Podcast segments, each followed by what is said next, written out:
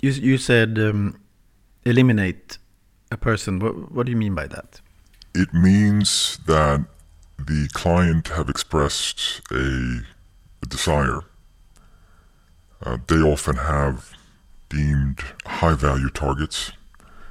If in the pursuit of an assignment a high value target has been identified, you would then have the the concurrence and the mandate from the client to to take him out or her out. Welcome to Spionpodden.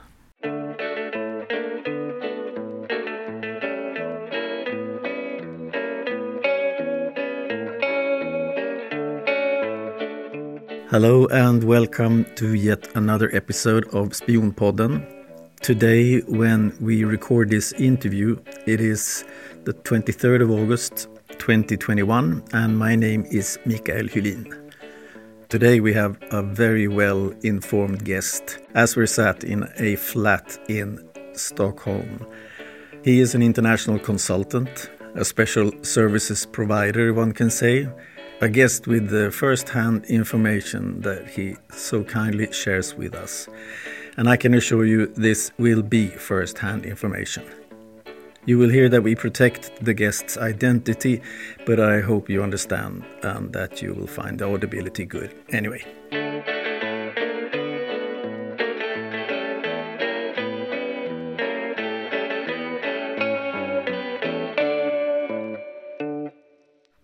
Welcome. How are you? I'm doing fine, thank you. Good, good, good. Listen, um, we are going to talk about Afghanistan, and, and I know you've been there many years in very various positions. Uh, you are not a politician, but um, tell me, what, what, how would you describe yourself? I would describe myself as a, I guess, an international consultant with a broad range of clients who range from, from governments, private companies, institutions, private persons, etc., who have a, a specific quest, if you wish, for detailed information about uh, small and big issues, not only in Afghanistan but also in other countries, who cannot turn to official information gathering services or suppliers, and therefore make use of people like myself. And you, you said official. What, what, what, what's the difference from official and you? Well, the official information gathering apparatus, if you wish, is often connected to governments and their ability to to survey, to to have networks of nationals of their own country, providing them with the information that that particular country needs in order to form foreign policy, to have local, regional, global strategies, etc. The, the private person in this particular case, for perhaps many different reasons, they probably want to avoid the scrutiny of the public domain, either for secrecy reasons, for financial reasons, for uh, you know other reasons. For example, if a private company is looking to do a mine or an oil field, they may not wish to disclose that in the public domain, so they use not so much official information gathering capabilities and then they use private individuals instead to ensure confidentiality and to make sure that the, the circle of individuals who have access to that particular assignment slash information is limited. So it's sort of um, surveillance, uh, like military surveillance, but private? It really depends on the client. It really depends on the circumstances. If the client wants to do or to go down that path, that is a service that I can offer, yes. Give me an example of what, what can that be? Of the... Of service? Of For example, it could be, as I mentioned before, you have a, a large mining company, oil company, large international company who wants to establish a new mine, farm, production facility, etc. Emerging markets. In other words, markets that could be potentially risky, politically, security wise. An assignment could be that you map out the local power structures mm-hmm. to make sure that the company then goes in and uses the right entry points, uses the right contact people, establishes a network of individuals with whom they can initiate negotiations, etc.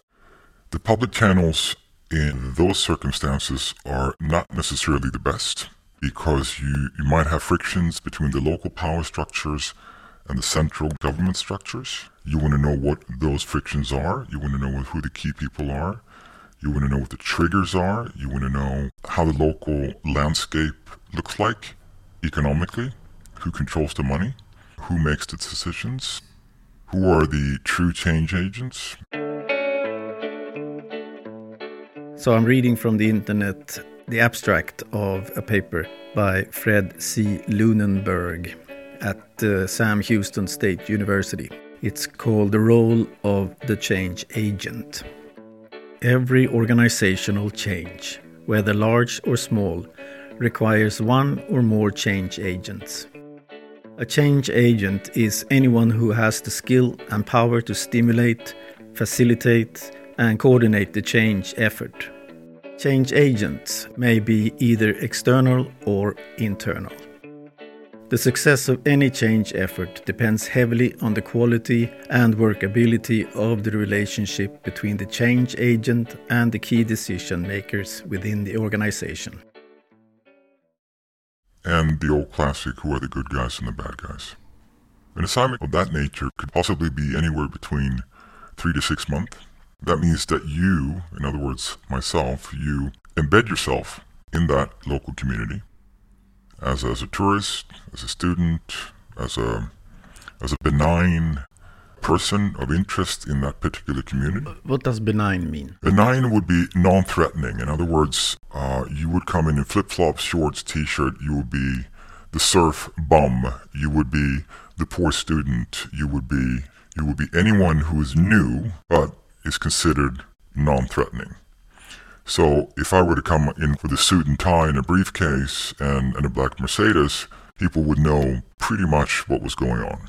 So you would then try to adopt a, a new personality, which is based upon your know, desk research. What are the proper entry points for me to be able to gather the information, map the information out so that I can present a product to the client in a benign way.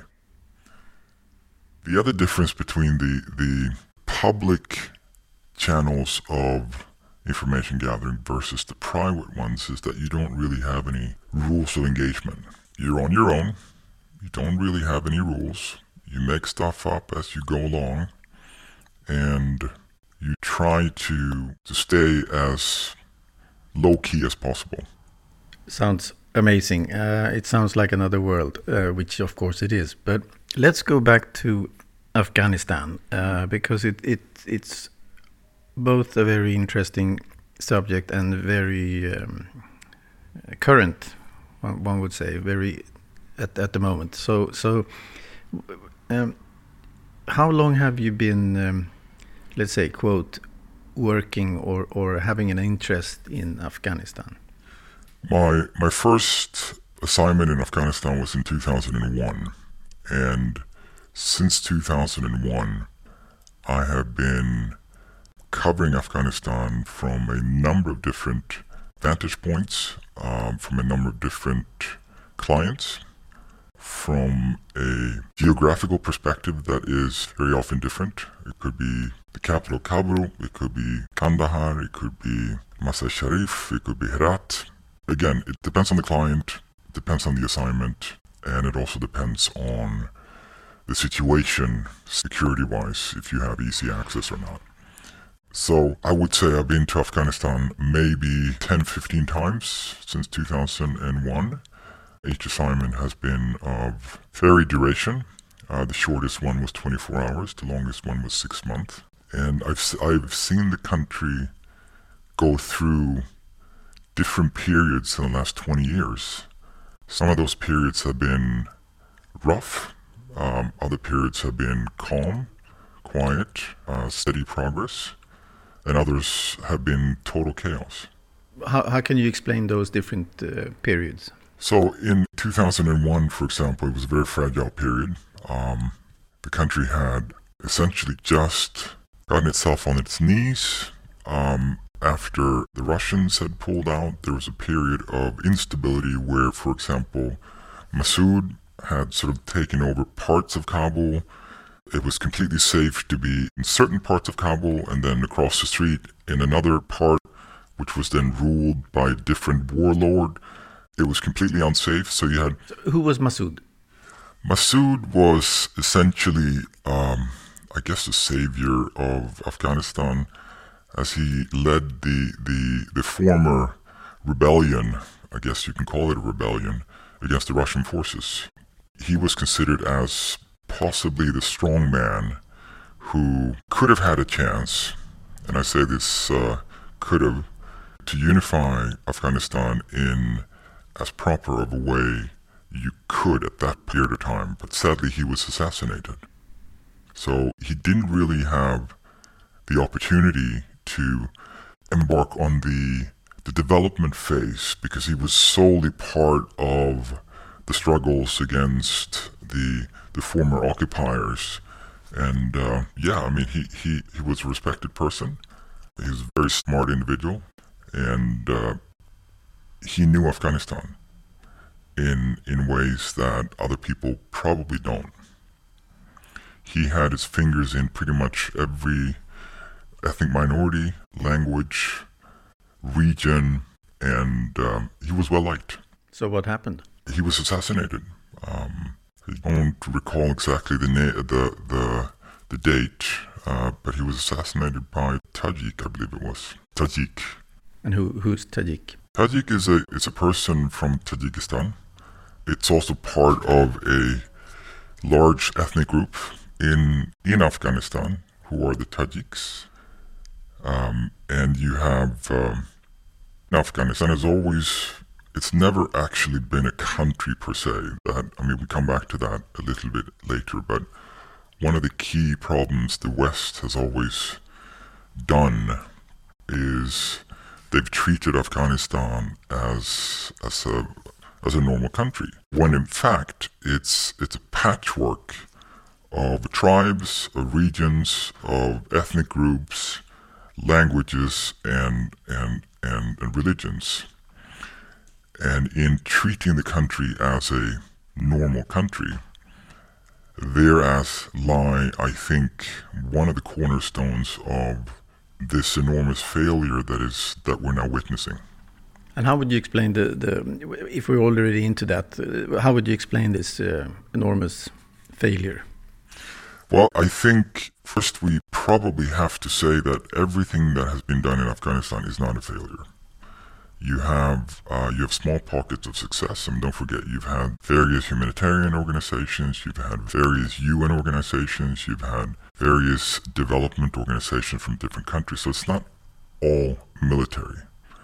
The military aspect has been important in order to pave the way for the development work to happen, because otherwise you wouldn't be able to recruit normal development workers, humanitarian workers, if there is a ongoing war in a particular region. So the military was very necessary to sort of clear the ground uh, and make the circles larger and larger for for development work to take place.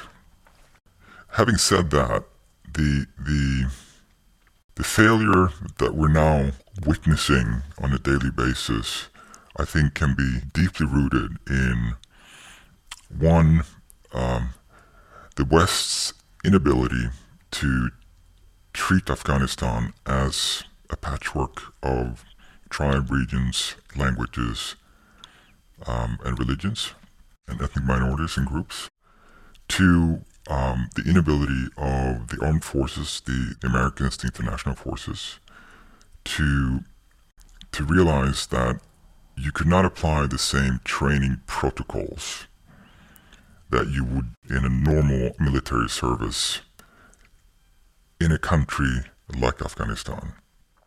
Uh, it's it's evident now that ethnic minorities, the corruption within the ranks, the various warlords, etc., they would never fight for the flag of Afghanistan.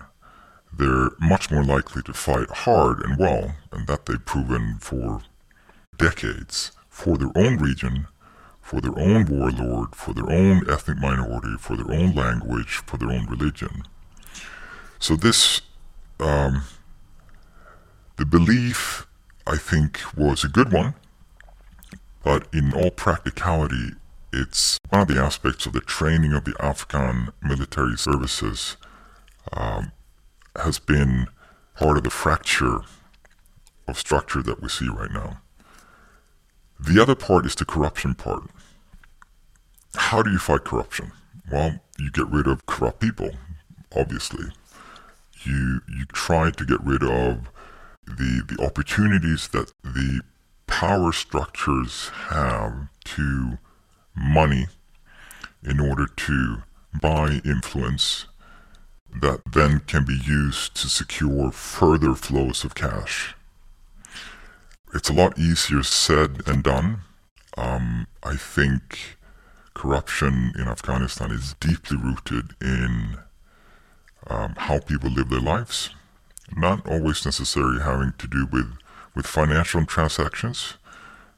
It's connections, it's hierarchies, it's uh, family structures, it's ethnic structures, um, etc. So it's it's.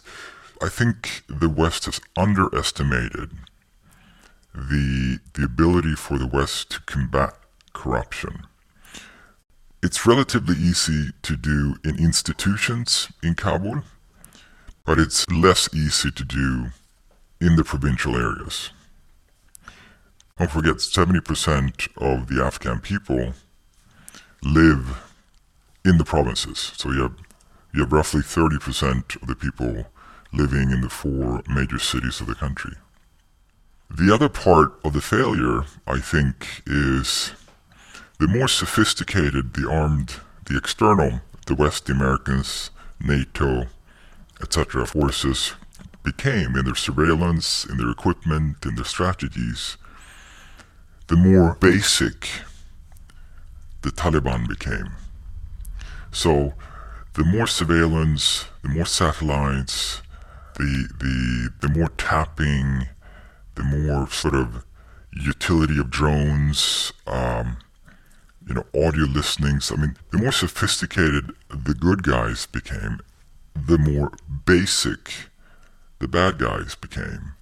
And that void presented huge opportunities for the Taliban, who are used to living in caves, who are used to eating um, only bread and water for long periods of time in in the winter, in the summer, in um, in geographical conditions that are horrendously tough to live in. Um, so it was a cat mouse game. You couldn't simply fly in and bomb large areas. It would be a total waste of ammunition, money, surveillance time, equipment. You have it. So I think if you do a case study in three, four, five years and you look back at this from a military perspective, I think that will be one of the key points why we're now seeing uh, exactly what's happening. Uh, I think a lot of people are um, they're surprised over the speed at which the Taliban has been able to move forward.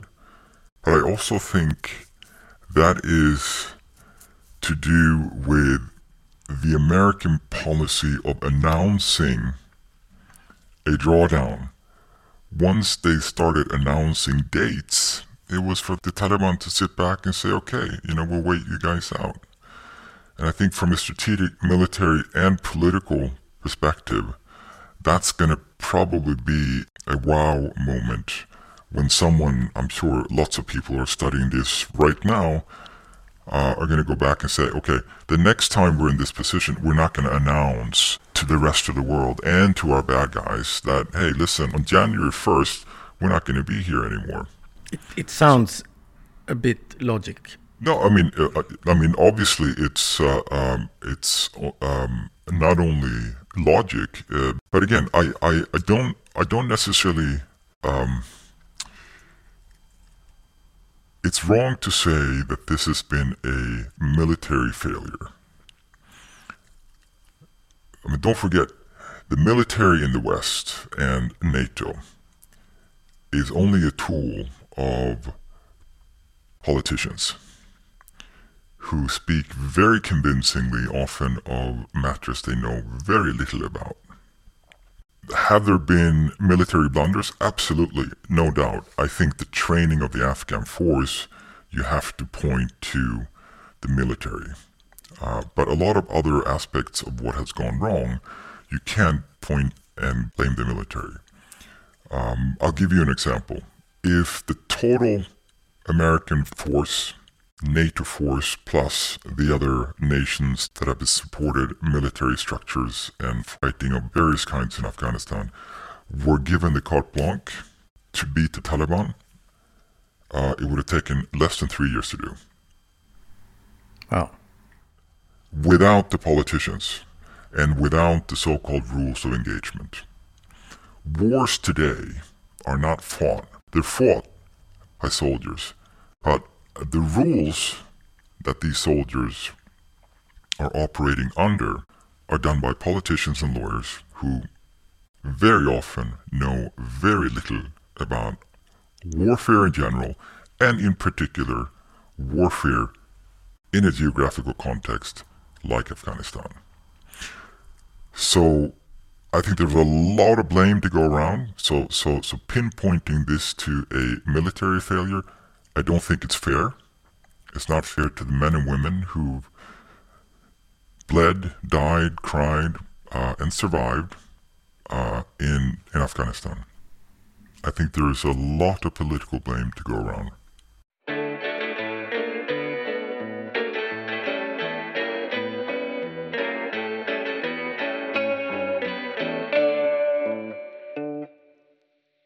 And now we continue uh, my interview with a well informed guest, an international special services provider who has many years of experience from Afghanistan and its destiny. And as I said in the beginning, we're protecting the guest's identity by pitching the voice. When we uh, spoke the first time about this uh, episode, you said something about um, they they kept sending the wrong people. Um, but what do you mean by that? Okay, so very often when I meant they, uh, I didn't necessarily mean the military. The military is a trained personnel force, highly skilled, highly equipped. They have different capabilities. Um, they have different type of assignments that they focus on. When I meant they, um, I meant essentially the entire humanitarian slash UN um, apparatus because it, I mean it is a big apparatus, and very typically what happens in in conflict slash post-conflict situations, you it's very difficult to recruit hardcore professionals. I mean, experienced development professionals who've done this kind of work uh, in other countries and have done so successfully. So, given the fact that it's difficult to recruit proper professionals, what you're often left with is a whole group of it's almost like a circus. No, I mean they go from one conflict to another post-conflict situation, and to them it's a rush. It's it's an adventure. It's, mean an adrenaline rush? It's it's it's a little bit of a bragging right to having said oh, I've been in, in, in East Timor right after the war, or I was in, in DRC, or I was in CAR, or I was in Yemen. It, it's it's just to clarify, DRC is the Democratic Republic of Congo, and CAR is uh, Central African Republic. It, it's it's it's sort of an extra feather in the hat. Whereas it's great that they're there, but the skill sets, the the attitudes, their capabilities of actually doing good for the country at that very fragile moment in time I think I think has to also be part of the um, of the blame game. I I call them happy amateurs. Uh, they have the best intentions for sure. Many of them have worked in conflict post conflict situations before. The problem is they don't necessarily always have the right skill sets. And because it is difficult to recruit proper professionals for these type of jobs in these type of situations, you're left with a whole group that are, I would put it at best, mediocre at what they're doing. And that has huge repercussions for how the initial development phases of that particular country looks like. And that fragile period right after a conflict when the national government perhaps doesn't even exist, when you don't have institutions, you don't have a functioning police force, you don't have a functioning military. Uh, and on top of that, you have a bunch of really well paid international humanitarian supporters and development workers um, who come in and said, okay, you know, we did this in country X, so therefore it must work in country Y, in other words, here. And I think I think that also has to be part of the equation when you examine what has gone wrong in Afghanistan. Absolutely. But you said that they're at the best mediocre, but why don't you get the best? Very simple. Uh, let's say you you've uh, you've worked in development for twenty years. Yeah. You you you towards the end of your career, uh, perhaps you're not as adventurous anymore. Uh, perhaps you've been able to secure a more senior job in Paris, New York, Geneva, Vienna, any other cushy country. Why would you want to go to Afghanistan? Very difficult to convince. And these people very often make good salaries. And, and the UN and the humanitarian world is often strapped because they have very small budgets. Uh, they can offer good salaries, they can offer good packages, but only to attract the the the the circus of, of, of, of happy amateurs. If you want true development professionals, if you want a true institutional development experts, if you want to have true negotiators, if you want to have true, um, um, I mean, individuals who who who are professionals, it's very difficult to attract to countries like Afghanistan. Very difficult. That's not to say that they're good people there, but I'm talking about the vast majority of people. And if we now, since we're talking about this, how would you um, how would you explain yourself in this um, in this matter? Um, I I would say uh, in this equation I would be, I guess, a combination between a um, a professional uh, that has a, a particular skill set that um, other people are willing to pay for, uh, where they very often have used me and my services in the past. They rely on me, they know me, often they know that um, what is being presented, what is being delivered is of high quality. It's done on time, and um, they then, of course, have plausible deniability. Can you give us an example of what you've done in, in Afghanistan? Um, I can give you a couple of different examples. Um, um, in in 2001, for example, um, I was I was asked to to go to Afghanistan, um, and the the assignment essentially was to try to map out um, um, a, a the corruption behind a particular ministry, which at that stage was the the uh, a key ministry for the development phase to take part. It's it was sort of the anchor, if you wish, and um, everyone knew who who who were the the corrupt individuals. Everyone knew from where they they got their money from. They they they knew their modus operandi. They knew their own particular networks, not only in Kabul but also in the provinces. Uh, but they didn't really have any proof. And proof in Afghanistan is dangerous. Uh, in particular when you're trying to challenge and or get rid of people who are in power who are corrupt. Um, my particular brief was to map out um, funding sources, different kinds of connections, modes of payments, um, uh, the entire network of couriers to and from Kabul from, from the provinces um, and the districts, uh, and at the same time provide um, a list of possible actions that my client could then pursue. So that was one of the assignments in uh, 2001. Uh, there has also been several assignments that, that deals with the uh, um, the eradication of their primary source of income, which is opium. Uh, something that everyone knows, but very few people talk about. Um, Afghanistan is, is bordering seven countries. It's landlocked.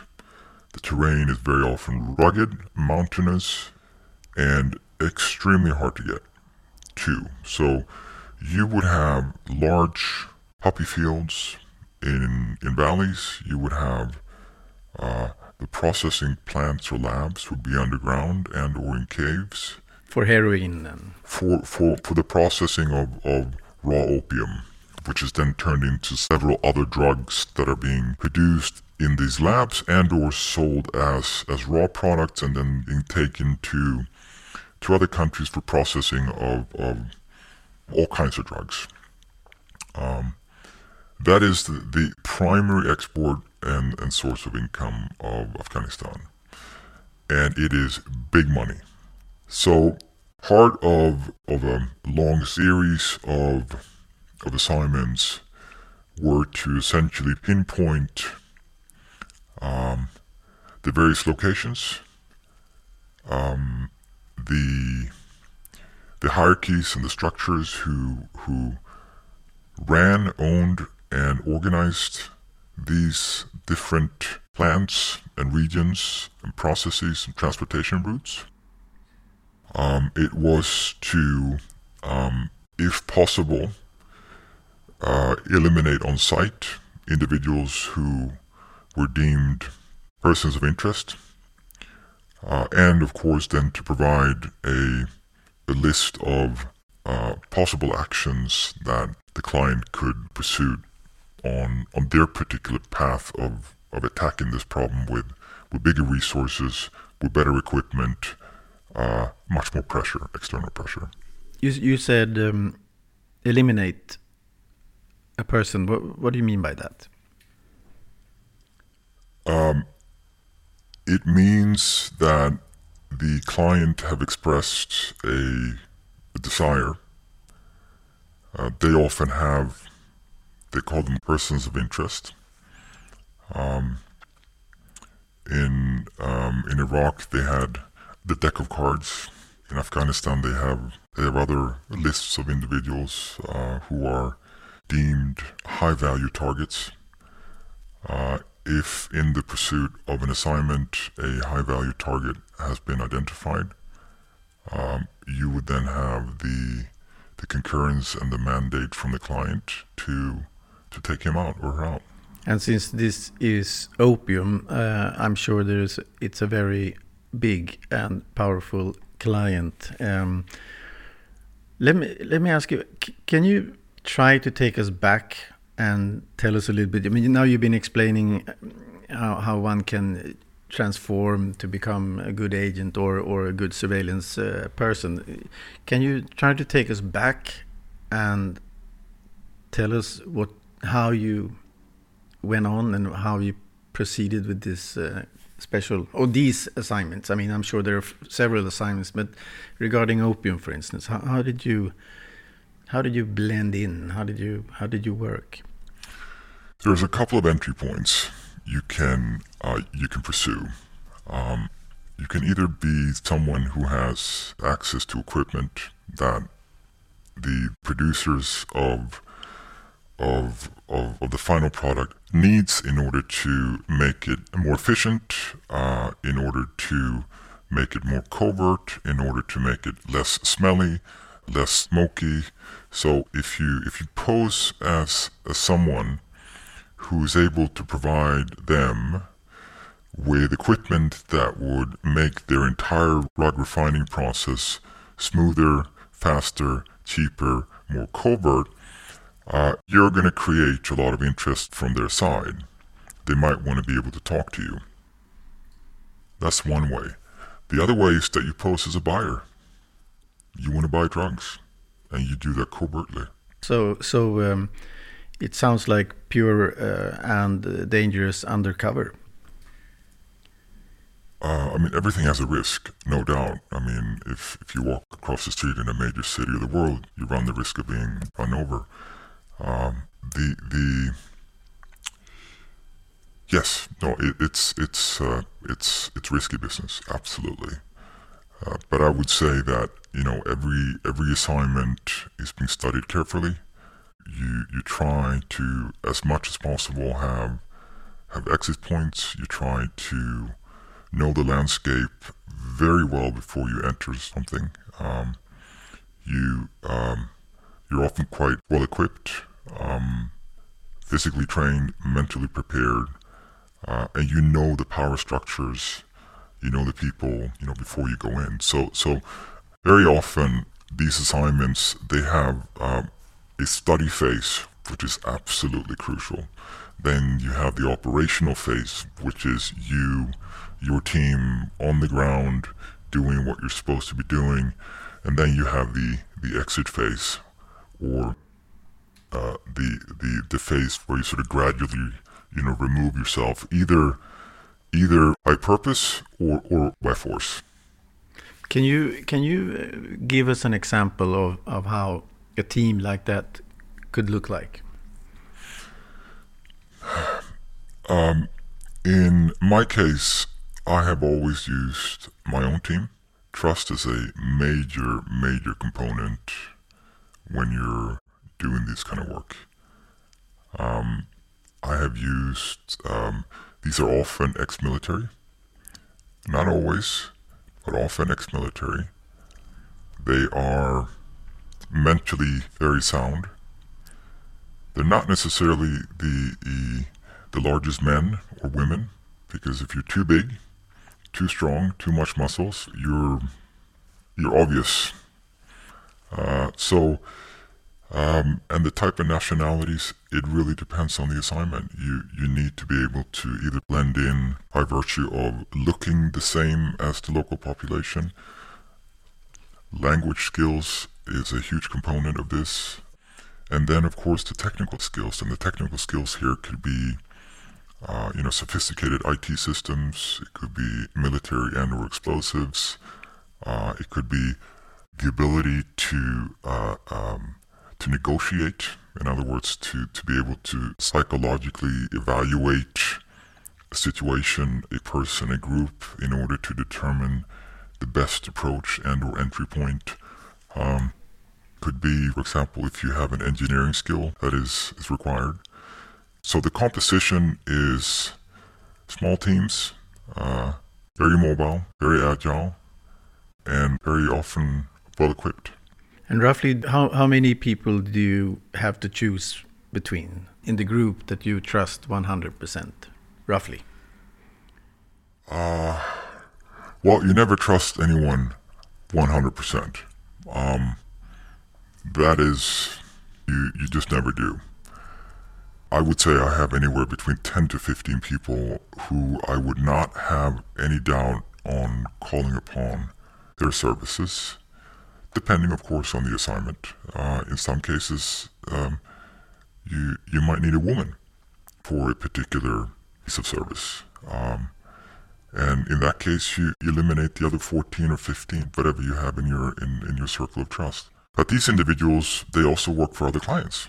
So if if you have a good skill um, and you're part of that world, you're just not going to be able to not work because your services are always going to be very high in demand. It might not be in Afghanistan, it might be in, in another country. So you need to have people that can acclimatize uh, well as well. Yeah, absolutely. I mean, they need to be able to, to, to hit the ground running and they, they need to be agile. Absolutely. But you said one can never trust a person to 100%. Um, Can you give us an example of that? I cannot, but I have I have other friends in the same line of business uh, who have encountered situations like that. Luckily for me, I have not had that experience, but I think um, you just have to be very careful. Very careful. There is essentially only one rule in in this in this particular line of business, and that is never get caught. Why? Because the consequences will be absolutely detrimental. But what does that mean? You're very likely to get hurt physically, um, uh, at best, and uh, yeah, and or die. Again, can you give us an example? No, because I'm still sitting here. Yeah, but can you give us uh, someone else's example? Something you can you give us a story? Um, sadly, yes. Um, now we're not in Afghanistan. No. Now we're somewhere else. Um, um, where we had been on on an assignment for 28 days. Um, we had been, um, uh, I wouldn't say our cover had been blown, but there were certain parts of the of the local makeup that just didn't feel right. We were making an exit, a, a slow one, purposeful one, and there was one member of our team um, who, who, who didn't make it. And when you said the makeup didn't really feel right, But what, what do you mean by that? It's, it's, it's difficult to pinpoint exactly what it was, but it just didn't feel right. Um, we had an interpreter uh, that the client had supplied us with. He wasn't part of my team. It was one of the preconditions that the client had insisted. Um, and I think his um, uh, he was probably on the take, not only from the client but also from other sources on the ground. And I think he probably alerted someone in the local power structure that we were there.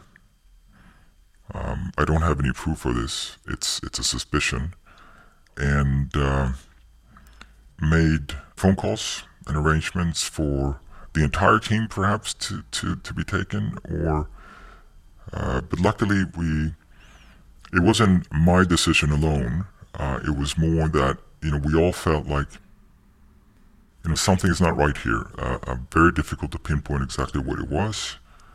Um, but yeah, so we made a a very slow, purposeful exit, uh, but sadly, there was uh, one person that didn't make it back. When you say part of the game, it, it sounds a bit like a cliche. And of course, I'm, I, I, I can understand it is part of the game, but it's really hard to understand that you're in this kind of a game. So explain to me how how how can one how can, how does it feel to be part of a game where you don't really know you're going to survive? Well, I wouldn't go that far. Um, I mean, every assignment is carefully studied, planned for. Uh, meticulously, skills are being put to work. The mapping of the local infrastructure, the, the geographical conditions, people, languages, change agents, etc. So I mean, it's it's it's not like we jump in in a parachute and start shooting. Never, ever, ever. These are meticulously planned operations, assignments.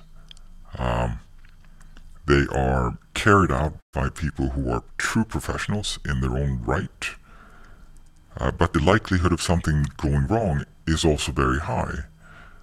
But the ability to deal with these circumstances are also embedded in the team. So you don't have a plan B. You have plan C, D, E, F, etc., etc., etc. You have exit strategies. You have you have catch bags. If if we're sitting in this room and we're not liking the situation, you grab a bag and you go. And in that bag, you shouldn't have anything in the room that you can't leave in less than thirty seconds. What's in a bag like that? it depends where you are in the world, but um, let's say Afghanistan. Afghanistan, um, you have a satellite phone, you have one or two small arms, you have ammunition to last for at least a a while. You have you have water. You might have some some dry food, some beef jerky. Uh, you might have a warm jacket, small, the one that you, you wrinkle up. You might have a small medical kit. You might have toilet paper. You might have clean socks. It sounds bizarre, but if if you can't walk, you you're absolutely useless. And if you have blisters in your ass, man, you you can't run. So, you know, it, it's um, keeping your toes clean and your ass clean is is very very important.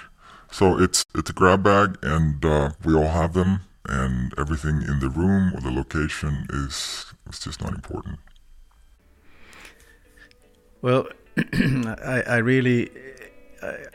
I think this is extremely interesting and it's kind of shocking to hear. Uh, this was the end of part one of The Consultant, an international special services provider. Part two of this incredible guest's story with focus on Afghanistan will follow soon. If you want to get some extra material from this episode, go to Facebook and page Spionpodden. Sometimes I put on Instagram spion.podden. So until next time, bye.